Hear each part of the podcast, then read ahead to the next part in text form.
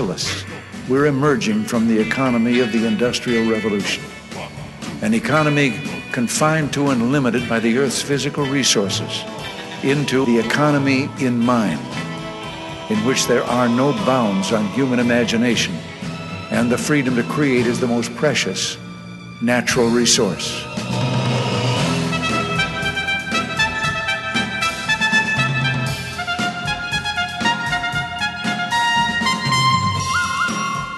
Welcome to The Soul of Enterprise, Business in the Knowledge Economy, sponsored by Sage, energizing business builders around the world through the imagination of our people and the power of technology.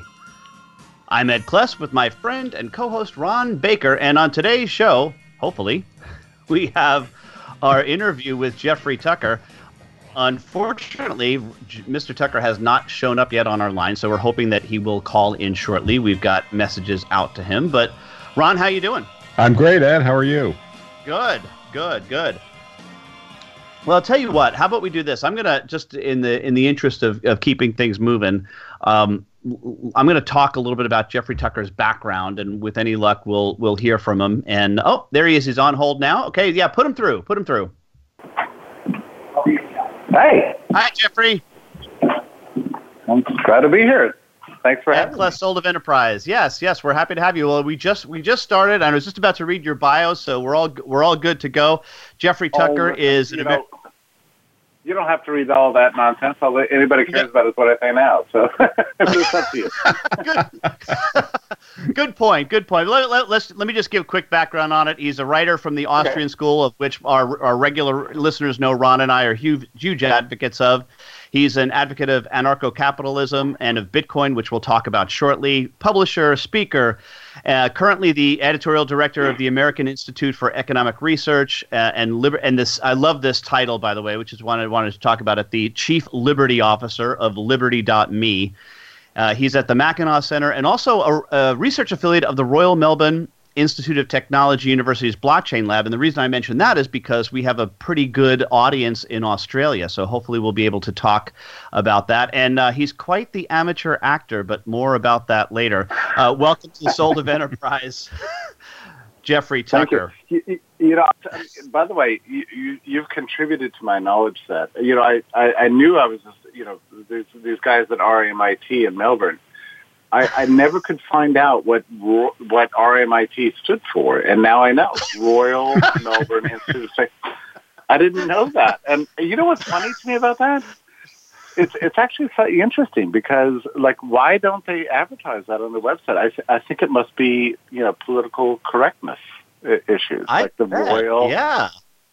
Yeah, yeah, must be like the royal. We don't, we don't want to talk about royalty anymore. I'm like, you know, okay, that's fine. But but I didn't know that, so that's yeah, yeah. that's really interesting. Well, yeah, good, good. I was glad I'm able to make a contribution. You know, um, Jeffrey, you probably don't recall it, but but you and I have met uh, briefly. I had the pleasure of introducing the person who introduced you at the L P Texas convention in two thousand sixteen. Oh yeah, so, yeah, that was an uh, interesting event. I really appreciated that event. It was kind of a It was strangely emotional experience for me that night because, um, you know, my family is from Texas, and they moved there in eighteen thirty, and I think about their history all the time, and I think often of my great-great-grandfather and his decision to leave his family in Massachusetts and go down to New Orleans, and he became a farmer, then he, he, he sold all his farming equipment, and, and well, there wasn't equipment in those days, but Uh, moved to West Texas and just wanted to kind of live a revenant life,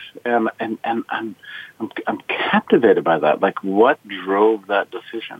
And I can't think of any anything other than the desire to live uh, a free free life that uh, that and carve out for yourself y- your own defining mission in life. I mean, that, that had to have been the the reason. And I, I think about that all the time.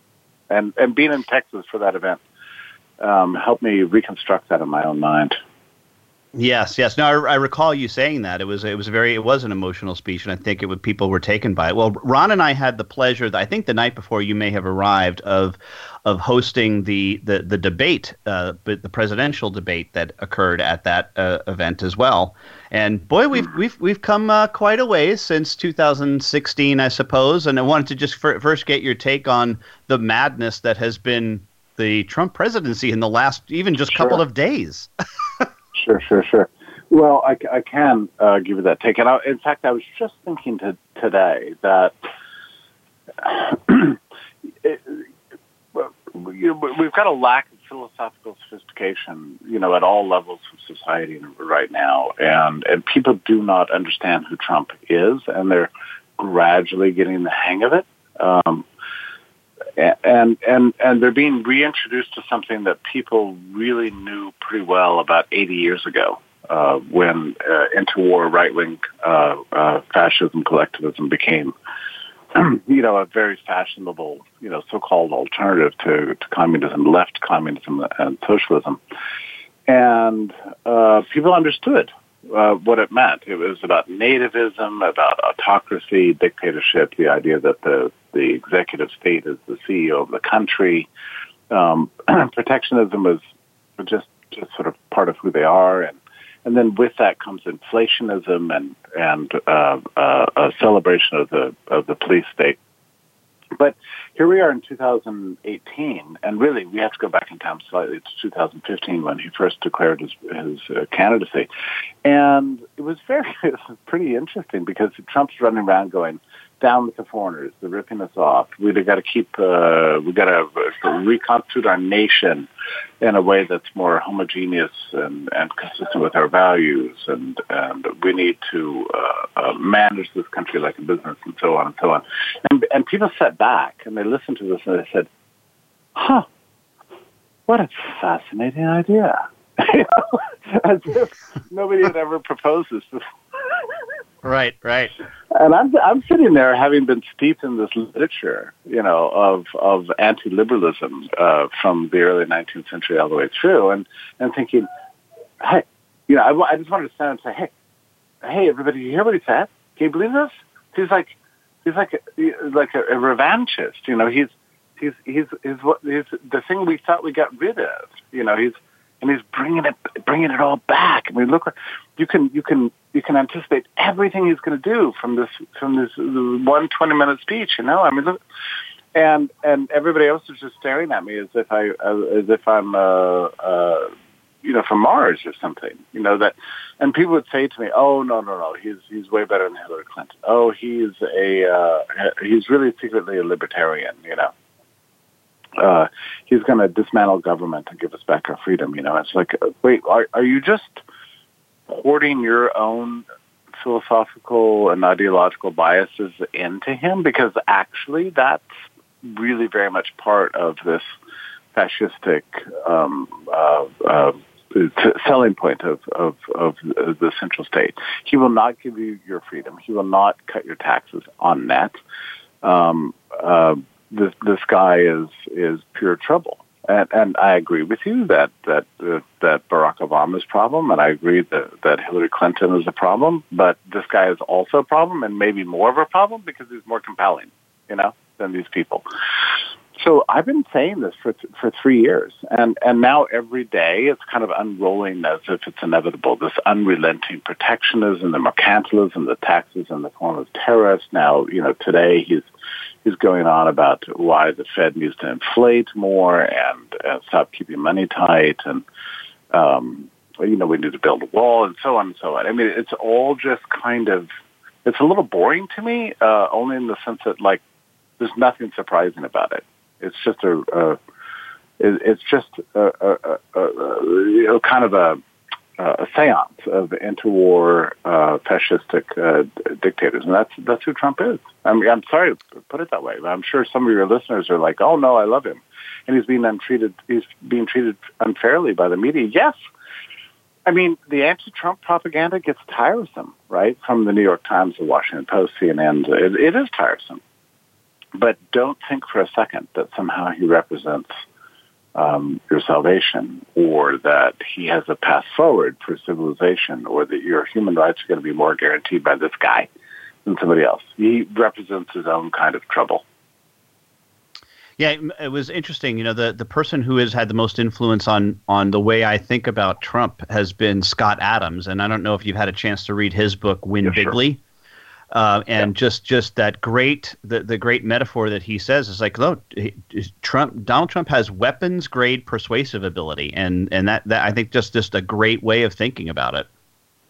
Yeah, no, there's no question. I mean, he's got immense talent, and this is part of the problem with his critics. They always underestimate him, and you know this happened after what what was it? You know, oh, recently there was a meeting with Putin. You know, the the mainstream media went crazy. You know, uh, screaming, and and it gets tiresome because because uh, most of us in a similar situation would do something like that. We'd we'd we'd say, look, it's better that I get along with Putin than not. You know, it, it makes sense. And and this whole spying issue, you know, and, and meddling in the elections, you know, it's hard to tell if it's if it's a, a, a kind of a fake, or or um, or if it's real. And and we can understand the motive, motives of the center left and the left, which is basically to discredit his election, which is annoying. So um, I, I think part of it, you know, you, we, you, people can become sympathetic, especially the, the American bourgeoisie. You know, uh, uh, people get very sympathetic with, with Trump because he's he's treated in a way kind of brutally and unfairly and on bad grounds by the mainstream uh, press, and that that makes you kind of sympathetic to him. But I'm I'm just warning that that uh, just because he's the enemy of your enemy does not make him your friend. That's that's I, I think that's the important thing to remember here. Right. Well, hey, uh, fair enough. And I, look, it, it's very interesting. I, Jeffrey, I have notes here to ask you about questions, and that was not on the list of stuff, and um, but I'm glad we went down that path. We've got about uh, two minutes till our, our first break, and then Ron's going to join the conversation and, and ask you, I think, a little bit more about your book. But in, in the next two minutes, I want, just want to ask you about the, the, the latest rise in, in Bitcoin. And is this the start of a new rally, do you think, or is this just uh, you know another another, another well, bump on the road, so to speak? Um, I'm going to say that I think it's going to be the start of a, of a new rally. Uh, it's, but, but, you know, no one has clairvoyance in the sector. I mean, it's, it's kind of chaotic and uh, very much influenced by by by news. Bad news uh, drives down the price. The absence of too much bad news tends to lift the price, actually. So I think that's basically what's going on right now. Is that we've had, you know. two or three months where in which during which time there's not been anything, no catastrophically terrible news about about about the crypto sector, and it's been waiting now for six months to get back on track. And I think that's kind of where we are. It, that it, people are looking at it going, well, this is a real technology. It's it's it's really happening. These are the assets that that that instantiate this this beautiful idea. So. Uh, That, that shows some confidence in it, and I think that's what's happening right now. Right, and you're, st- you're still long-term bullish on it. And is it just Bitcoin, or is, is or I should say, let me put it this way: is it only Bitcoin, or are you just bullish on the whole no, crypto I am, idea? I, I, I'm, I'm fed up with um, maximalists in our sector. I, I think I'm all for for choice in crypto assets, choice in currency, and I, I you know, I like I like. You know, probably twenty-five or thirty of these things right now, and I, I think it's really exciting. I mean, we've never lived in a world of choice and currency before. You know, it's like it, it would be as if in the past we only had one toothpaste, you know, printed by the made by the U S government, and suddenly there was competition, and we went to the C V S and said, "Oh my God, there's four hundred toothpastes here. What am I going to do?" And that's kind of what it's yeah. like to live uh, in the in, in today's uh, crypto sector. Yeah. Well, interesting. All right. Well, we're up against our first break. I knew this was going to fly by. Want to remind everybody that you can get a hold of Ron or myself by sending an email to ask T S O E at verisage dot com. The website is the soul of enterprise dot com, where you can look on uh, for show notes from previous shows as well as upcoming shows, pre- show previews. So, but right now, a word from our sponsor, Leading Results.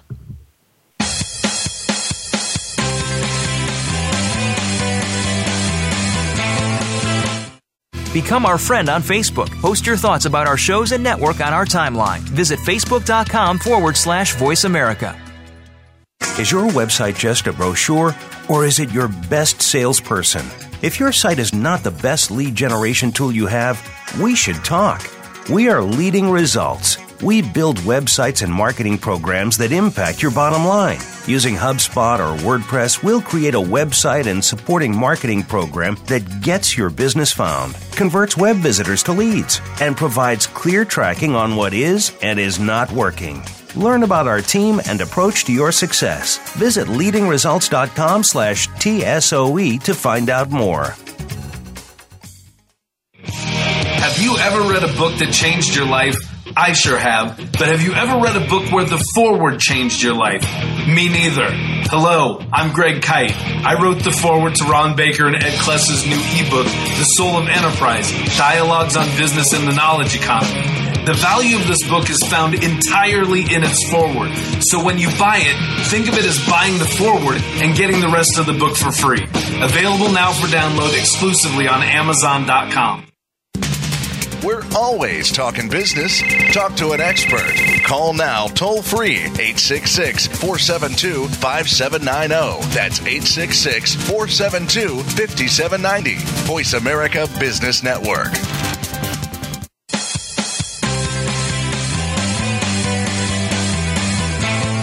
You are tuned into The Soul of Enterprise with Ron Baker and Ed Kless. To find out more about our show, visit us on the web at the soul of enterprise dot com. You can also chat with us on Twitter using hashtag Ask T S O E. Now, back to The Soul of Enterprise. Welcome back, everybody. We're here with Jeffrey Tucker, who's the Chief Liberty Officer of Liberty dot me. And Jeffrey, I wanted to focus on your recent book that came out last year, I believe, which is called Right-Wing Collectivism, The Other Threat to Liberty. I, I read this last year, and I just have to say it was an absolutely fascinating book. It was just a great history of some of the antecedents of these different movements that you that you talked about, eugenics and the alt-right and things like that. And um I noticed that uh, the preface was written by Deirdre McCloskey, who was the first guest on this radio show. But you oh write, you just, yeah, yeah, she, we just love her work. She's just amazing. um, you wrote in the book that the rise of the so-called alt-right is the most unexpected ideological development of sure. our time. How sure, so? Sure. Well, uh, because, well, Because nobody alive today has has has been in the presence of a public movement that was aggressively uh, nationalist with a right-wing uh, feel to it.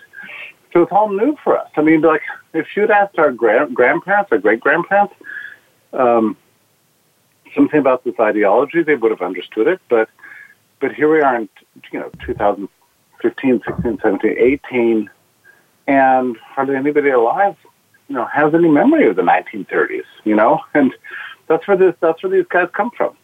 Now that, and, and also we defeated uh, this ideology, we, the U S, in, in, in World War Two. So there was a sense that, oh, well, you know, we're done with fascism, we're done with Nazism.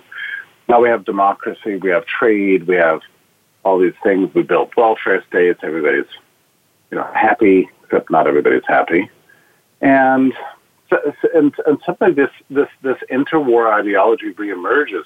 It didn't entirely go away, by the way. It was always there, but it was always underneath the surface and really buried, actually. Um, and my book basically stops in about nineteen forty-five, nineteen forty-seven, something like that. Um, and that's for a reason we can talk about. But um, the movement. The, the fascist movement never went away. It just reemerged in, in a different form. And, and and because very few people alive have any memory of it, um, it, it was unfamiliar to us. And so it was unexpected that it could come back with such terror. I mean, the, and so the purpose of my book is to, uh, to explain the reemergence of this particular ideological um orientation, which I think more correctly is called right-wing Hegelianism, or right, actually more specifically, right Hegelianism. And so, yeah, that's the purpose of the book, is just, just to flesh it out. I left the left out entirely and just, just revealed the, the righteous anti-liberal uh, threat to, to human rights and human dignity and, and the idea of progress itself. And so I think sure. it's really the only book that actually covers this topic in any detail. And the reason you detected such fire and passion in the work is because I was in a period of discovery myself. I was like, oh, my God, you know, this nonsense has been going on since about eighteen twenty. And I couldn't wait to, like, explain it all, essentially. Yeah, no, I love how you went through all the literature, and you even have a fairly extensive bibliography of some of the major players and thinkers and some of the minor ones, too, but that, that mm-hmm. had an impact on Mussolini and Hitler. Oh, listen, you know, I'm a, I'm a, I'm a happy guy, but but, but in, in, in preparing this book, I, I read probably two hundred or so of these ghastly treatises, you know, from, you know, Julius Caesar von Evola to, you know, Carl Schmitt and um, uh, Carlyle and, and, and some of the American scientific racialist literature and um, the rightist collectivism, uh, progressivism of, of uh, California and Wisconsin, uh, statism. And, um, yeah, I just, I, yeah, the, the, the, the Hegelians, you know, are, are a very strange bunch. They're, they're not, they're not normal people. I mean, they're not Manchesterites. They're not like successors to Adam Smith. I mean, they hate liberty and they hate liberalism. And they despise n- normal life, essentially, and they want to replace it with this kind of big historical drama, not unlike Marxism. It, it is a kind of a form of Marxism. I mean, I can explain it very, very quickly, and I think in a very short way. And, and if you, any of your readers are listening, they'll maybe not understand what I'm about to say, but, but if they take it with them and, and research it later, they'll, they'll figure it out. Basically, what happened is in eighteen twenty, there was a revolt against liberalism that, that took place in the works of Hegel. And the followers of Hegel uh, went either left-wing or right-wing, depending on what they believed was the uh, uh, jurisdictional limits of their great historicist revolution. So uh, if you thought the... Uh, that uh, the the great uh, Hegelian moment was going to be global, global and encompass the whole human race, he became a Marxist. If you believed that uh, the great historical sweep of history was, was was driving us towards the end of making the Prussian state and the Prussian church supreme, then you became a right Hegelian, and therefore eventually, after lots of iterations and emendations, you became a Nazi.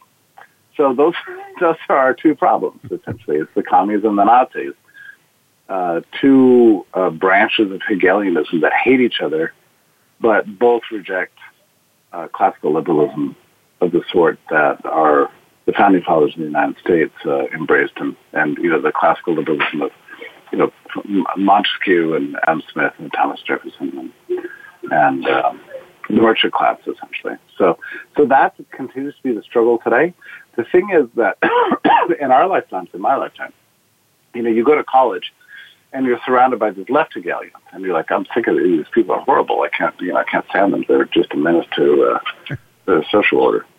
And uh, but if if if you just become a, a radical anti-leftist without understanding that there's another version of Hegelianism that you've never explored, namely right Hegelianism, then you can find yourself in trouble. You know, dabbling in racist, racist ideology and nationalistic ideology and fascism generally. And I, th- I think that's where we are right now. People don't see liberalism as the alternative to statism. They see, they see some other ideological force alive in the world that seeks to control the state. And th- that's the purpose of the book, is to just to kind of talk about uh, very overtly and specifically from a historical point of view and a theoretical point of view, This, alt, this this right Hegelian paradigm that's now taking over Europe and the United States and right. its politics oh. and its culture. Yeah, I, I, that's very helpful. Thank you. I, I, I think you're right. I think the the idea that the opposite of liberalism is this right Hegelianism is very scary, rather than people moving towards liberty. And and I also thoroughly appreciate what you said about having to read all this, you know, dark and just horrific literature, at yeah. least by today's standards. That must have been incredibly depressing. And and one of it, Jeffrey, is the whole eugenics movement. This is this is a creepy, creepy thing. Um, you know, Oliver Wendell Holmes Junior, Supreme Court Justice, says three generations of yeah. imbeciles is enough. And, you know, oh, for you, sure. you you write about the absence of any dissenting voices on this topic, and and mm-hmm. the, the economics profession comes off really ugly in this. I know they had a major role you know, in, in the eugenics movement. But uh, oh gosh, you, yes, I mean, huge, right? I mean, uh, the earliest publications of the American Economic Association were just just astonishing. Uh, eugenics propaganda, or scientific racist uh, propaganda. I mean, the economists in America thought their first job, before you could centrally plan the economy, was that you had to centrally plan the, the demographics. And I get this. If you think about it, it's like, you know, the, the human rep- reproductive capacity is the ultimate anarchy, you know? Right. Um, uh, and... And we don't allow this kind of anarchy in our, uh, as farmers and ranchers, right? We would never just allow any two animals to reproduce under any conditions. That would, that would just be crazy. I mean, that would just be not something you would ever do. Um, and and so, so if you are of the mindset that society has to be centrally planned, and you forget about the use of wood and steel and and um, and land and, and wheat. You first have to deal with the problem of people.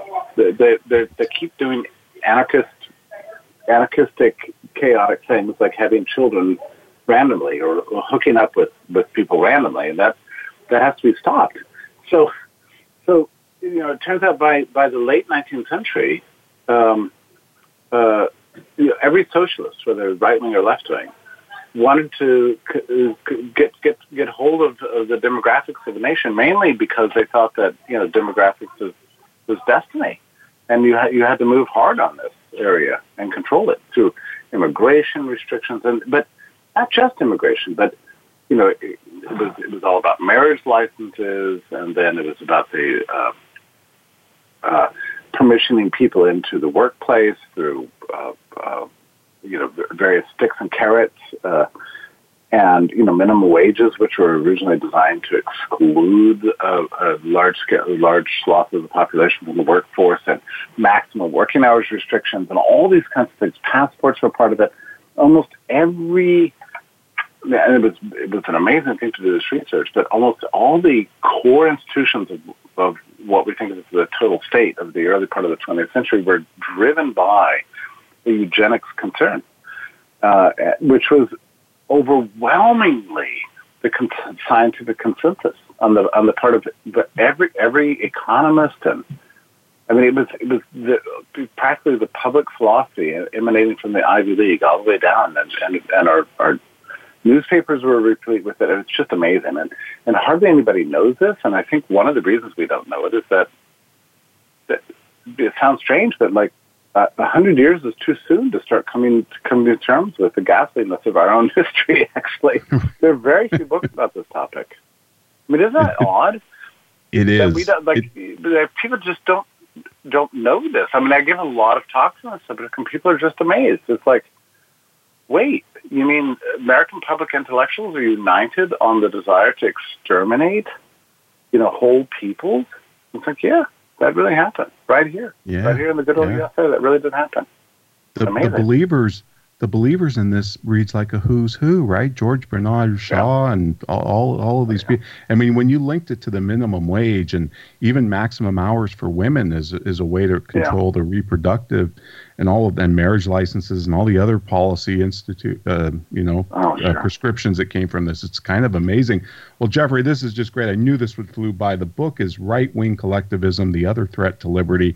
It is a fantastic read, folks, especially from a historical perspective. I just thought you did such a great job. It's just Thank a page turner. And it was such a, a dreadful job to do. And I'm, I'm so happy to have, have, in a weird way, I, I'm, I'm glad to have moved on to write about technology and happy things now, but but but still, I, right? But still, we have to confront our dark past in order not to repeat it. Basically, you know, to learn from it. No, it's it's a it's a it's a service to mankind, and I thank you for doing it. And folks, we'd like to remind you, if you'd like to get a hold of Ed or myself, you can send us an email to asktsoe at verisage dot com.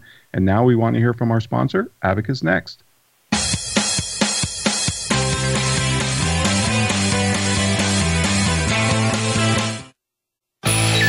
The future of online T V is here. View exclusive content from your favorite talk radio hosts and new programs that you can't see anywhere else. Visit voice america dot t v today.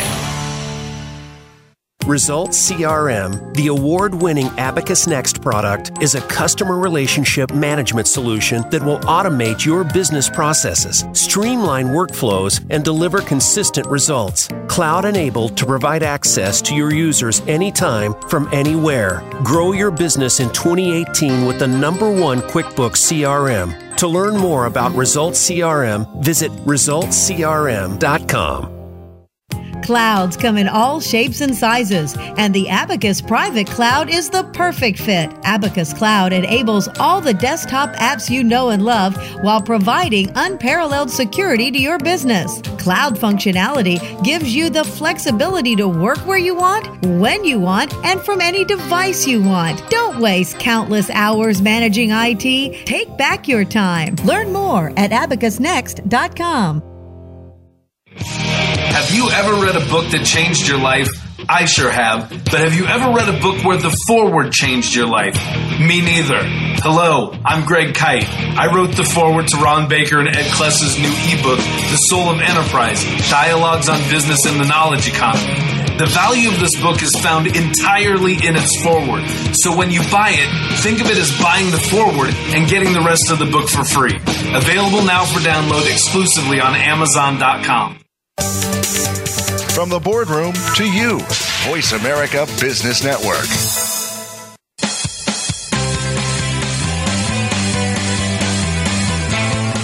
You are tuned into The Soul of Enterprise with Ron Baker and Ed Kless. To find out more about our show, visit us on the web at the soul of enterprise dot com. You can also chat with us on Twitter using hashtag Ask T S O E.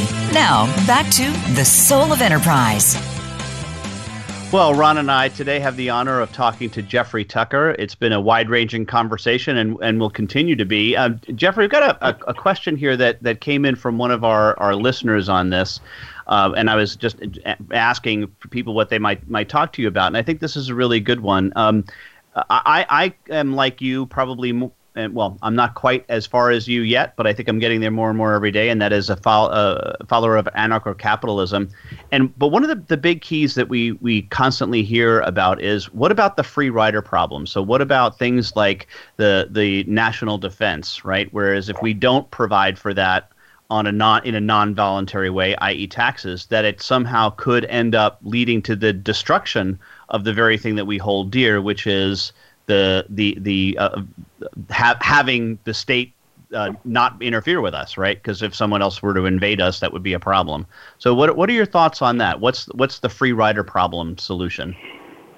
Well, I, I tend to think of the government itself as the as the biggest problematic invader. I mean, the main thief, the main kidnapper, you know, the main the main uh, threat to our liberties. So the thing that, that claims to protect us is actually the, the thing that's ruining our lives day to day, actually.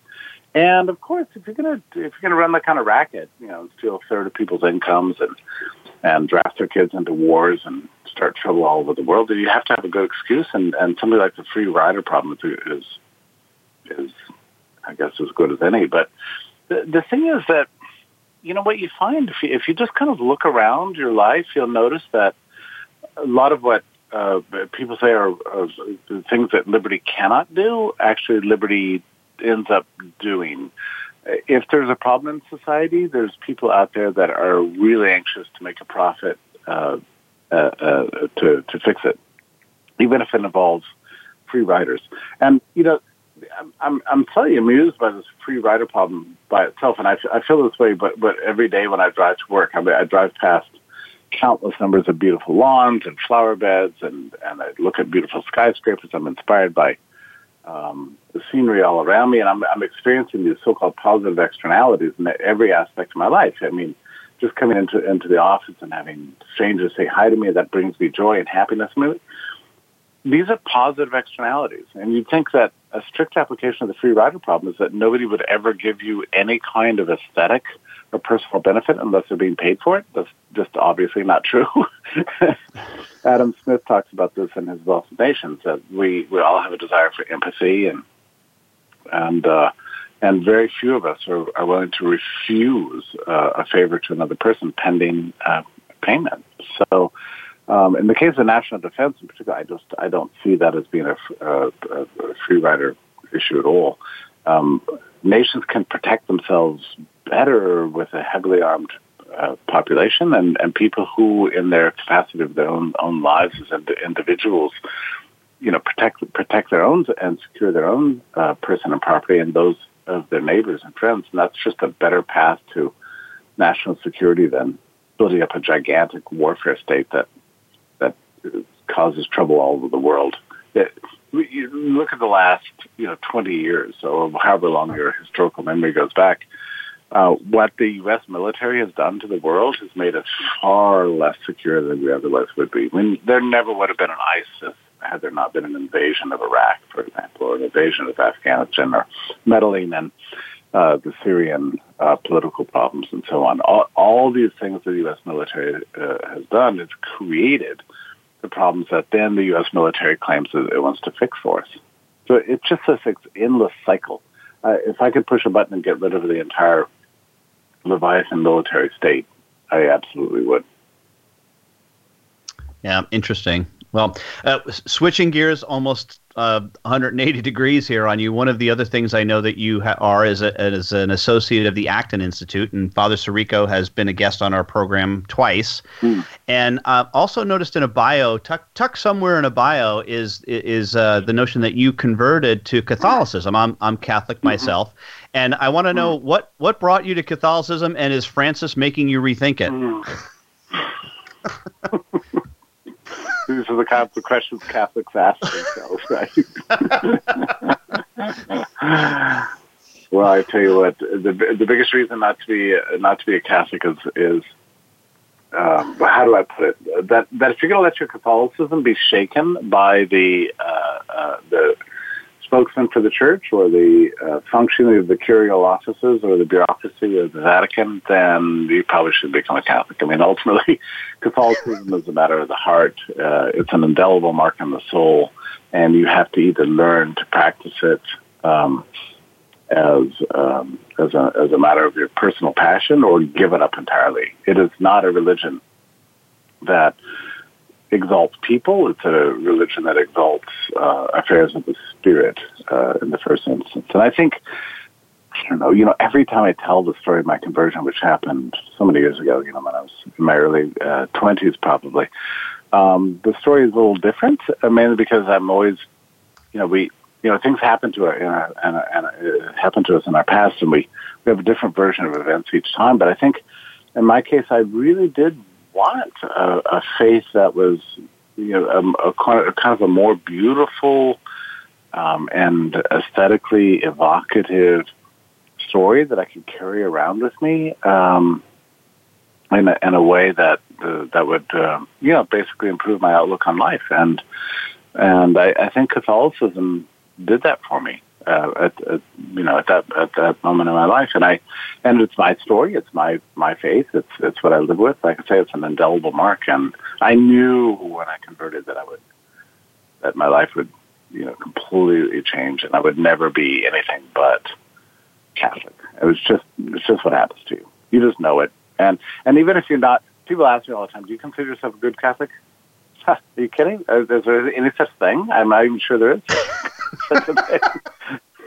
We're all terrible Catholics. I mean, that's just the way it is. That's sort of baked into the Catholic uh, way of thinking. You know, we're, we're terrible at, at practicing our faith. Of course, all of us are. And but we're not looking for perfection. You know, we're we're looking for what are we looking for? We're looking for for peace, uh, salvation, uh, understanding, um, some way to conceptualize the purpose of our existence, um, to to understand the the waves of of Of, of of things that affect our lives and and and and a pattern that's that's somewhat coherent, and Catholicism provides all those things for us, and I can't I can't shake it. You know, people come up to me all the time. I have a ton of friends who are just like almost everybody these days seems like they're just massive skeptics. They don't believe anything, you know, and um, that's okay. It's okay. But for me, um, I have a I have a conception of what what eternity looks like and what time looks like and the relationship between the two and, and the connection between those two, that, that great layer of history in which in which the transcendent and the mere mortal touch through the liturgy of the church, through uh, through grace, through accidental beauties you bump into, through the imagination, all these things.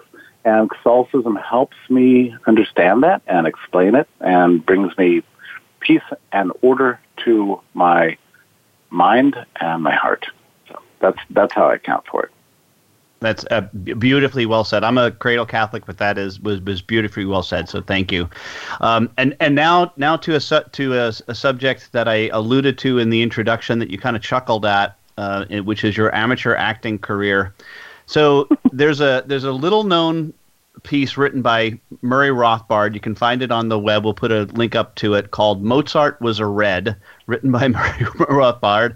Uh, and so you play a character who I believe is modeled on Nathaniel Branden. So tell tell tell us a little bit about that. We got about two minutes left in this segment. Sure. Mur- Murray was turning sixty, and that play had never been staged before. It was just in his private papers, and uh, and I was tapped to uh, perform uh, that part at uh, at. Uh, at his sixtieth uh, birthday party in front of Murray, who was my friend. But I was very, I was very young.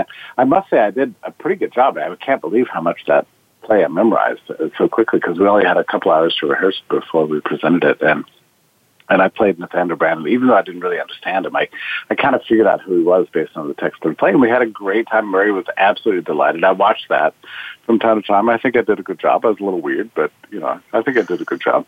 Murray loved Rand. He loved her desperately.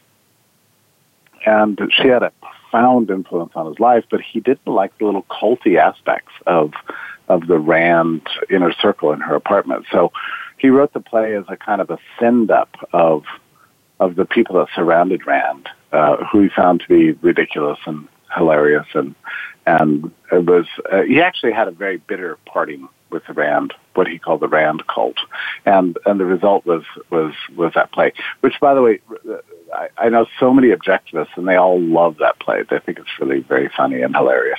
So I was, it was a real honor. It was a real honor to play that part for for Murray. And like I say, he laughed so hard that night. He just absolutely loved it, and it's all over the internet, even to this day. By the way, you know, when my when a friend of mine found the tape, he said, "I'm going to put this on YouTube." And I said, "Please don't, please don't, oh, please don't, oh, this just, please don't. That's just terrible. I, it's just humiliating. I can't, I can't do it." He put it up anyway, and now I'm glad. Now I'm glad. I'm glad. I'm glad it's out there. Well, I, I'm glad too. I think I find it hysterically funny, and I, I did not realize that you only had a couple hours to rehearse it. That's even make, makes it even better. So I think you guys did a great job with it. So we'll put a link up on, on our site, so maybe you'll get a couple, couple hundred more views. But uh, right now, against our last break, want to remind you you can contact Ron or me. The email address is asktsoe at verisage dot com. The website, of course, is The Soul of Enterprise. And right now, a word from our sponsor and my employer, Sage.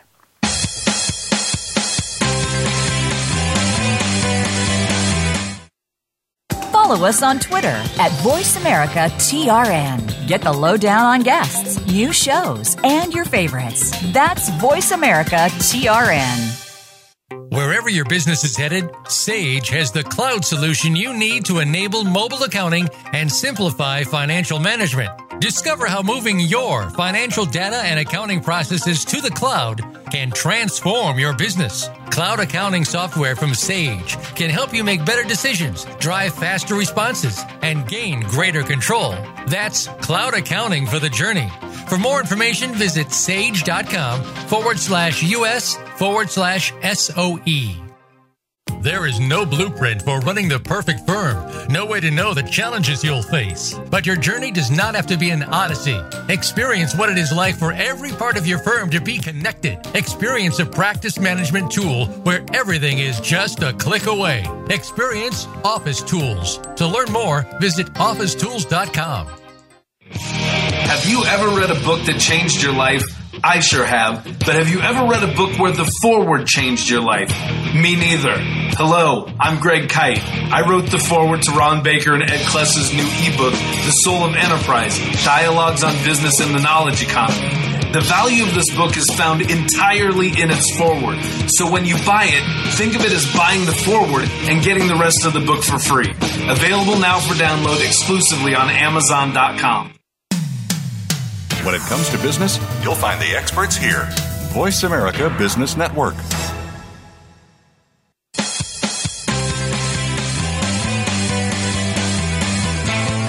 You are tuned into The Soul of Enterprise with Ron Baker and Ed Kless. To find out more about our show, visit us on the web at the soul of enterprise dot com. You can also chat with us on Twitter using hashtag Ask T S O E. Now, back to The Soul of Enterprise. Well, welcome back, everybody. We're here with Jeffrey Tucker, an economics writer of the Austrian School, which, of course, we're big supporters of, and the Chief Liberty Officer of Liberty dot me. And Jeffrey, one topic you take on in your book a little bit is you talk about some rich people, people like Donald Trump and Ross Perot, and you could probably throw Soros in there and a whole bunch of others. And you know that old quip, the problem with socialism is socialism, but the problem with capitalism is capitalists. Why do you think it is that so many people that are rich don't understand just economics, like Trump and trade, for instance? He he gets all worried about the trade deficit and thinks it's a zero-sum game and, oh, they're beating us. But governments don't trade. People do it.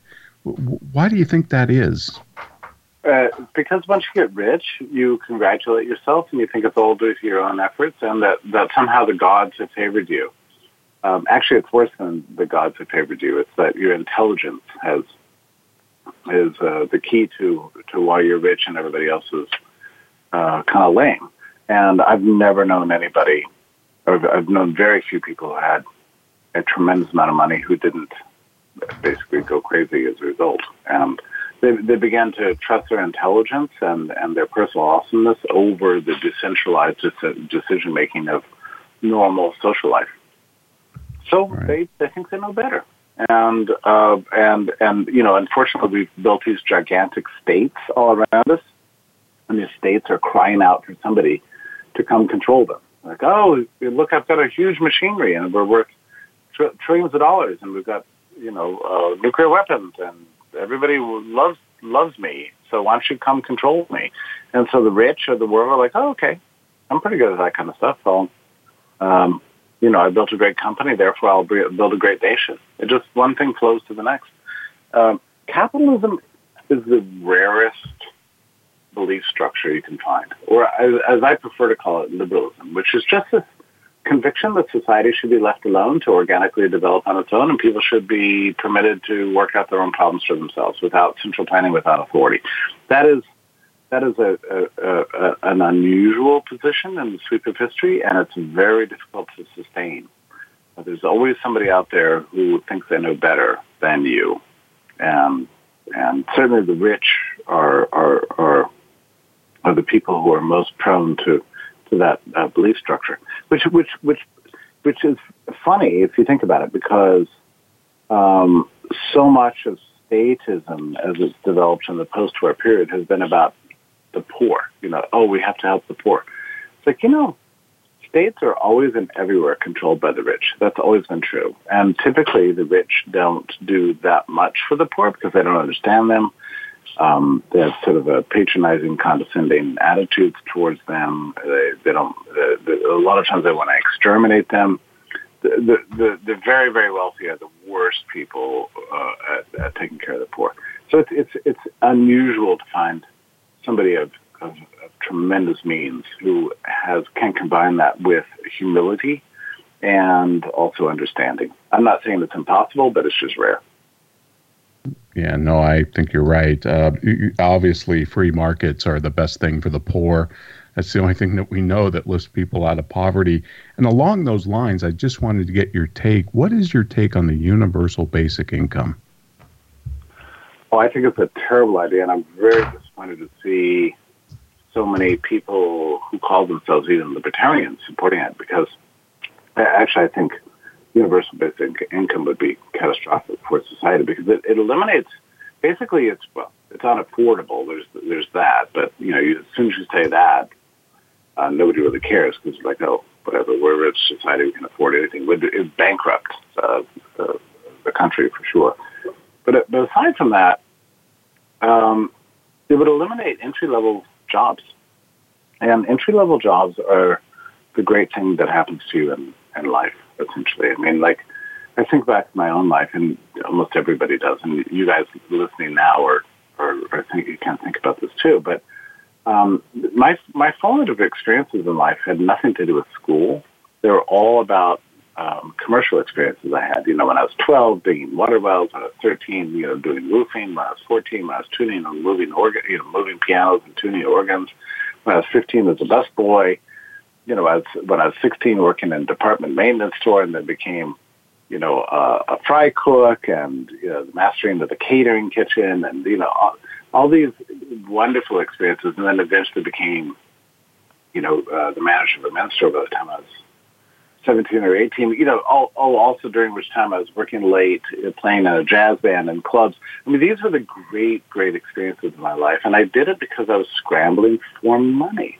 And if somebody had come along to me at any point and said, you know, you need to stop all this crazy running around that you do and just take this check, which allows you to pay your rent and your bills and and uh, put gas in your car and just focus on your studies. I might have taken that, and I would have been massively impoverished as, as a result.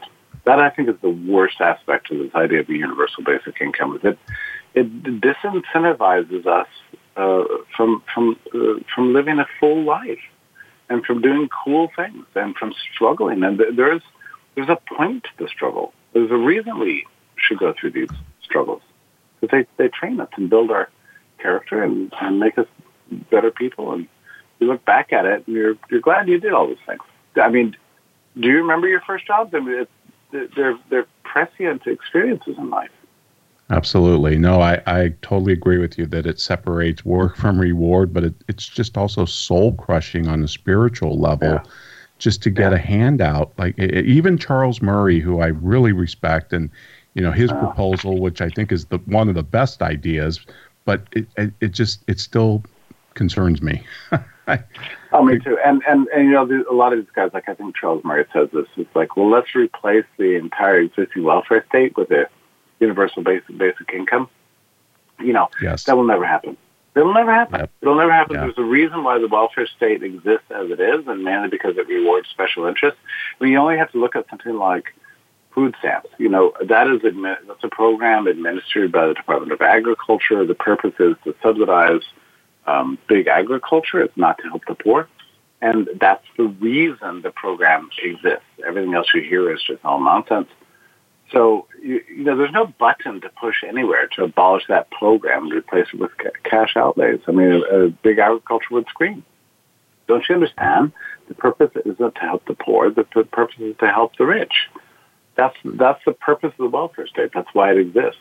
To help the rich and disempower the poor. And that's, this gets back to my, my book again. But I discuss a lot of this in my book, Right-Wing Collectivism, about the origin of the welfare state was had nothing to do with the rights of the poor. It's always about exclusion, segregation, uh, uh, taming the aspirations for universal human dignity and that sort of thing. The welfare state is the enemy of the poor, and I have no doubt that the universal basic income, if we ever uh, implemented something like that, would be very quickly become the biggest enemy of the poor that there is. Right. Uh, Jeffrey, we just got about a minute minute or so left, but I just want to ask you, and I think I know the answer, but with respect to the future of liberty, are you optimistic or are you pessimist? Oh, I, I'm enormously optimistic. I, we need to get through this phase of right Hegelianism, and I think I think once we finish this, and I, hopefully we don't return to left Hegelianism, and like all I'm really asking the people to do is look around their lives, find out the beautiful thing, the thing you love the most, and you'll discover its source is not authority, it's not power, it's it's love and it's liberty. That's that's what makes our lives grand and beautiful and glorious. We need more of that, and then we can have more prosperity, peace, and uh, human emancipation from all the things we don't like. That's my view. Amen. Jeffrey Tucker, thank you so much for appearing on The Soul of Enterprise. This has just been wonderful. Keep up the great work out there. You do great, great stuff, and we're big fans. So thank you very much. Ed, what thank do we have on store? You bet. Ed, what's on store for next week? Did we lose Ed? Uh, well, folks, next week is Free Rider Friday. So we'll be doing that next week for the month of July, and we'll see you in one hundred sixty-seven hours.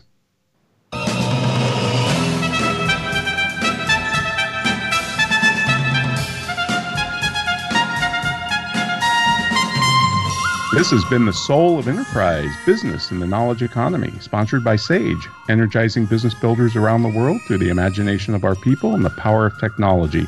Join us next week, folks, on Friday at one p.m. Pacific Time, where we'll be doing Free Rider Friday for the month of July. For more information and our full interview with uh, Jeffrey Tucker today, check out the soul of enterprise dot com, and you can also send Ed or myself an email to asktsoe at verisage dot com. Thanks for listening, folks. Have a great weekend.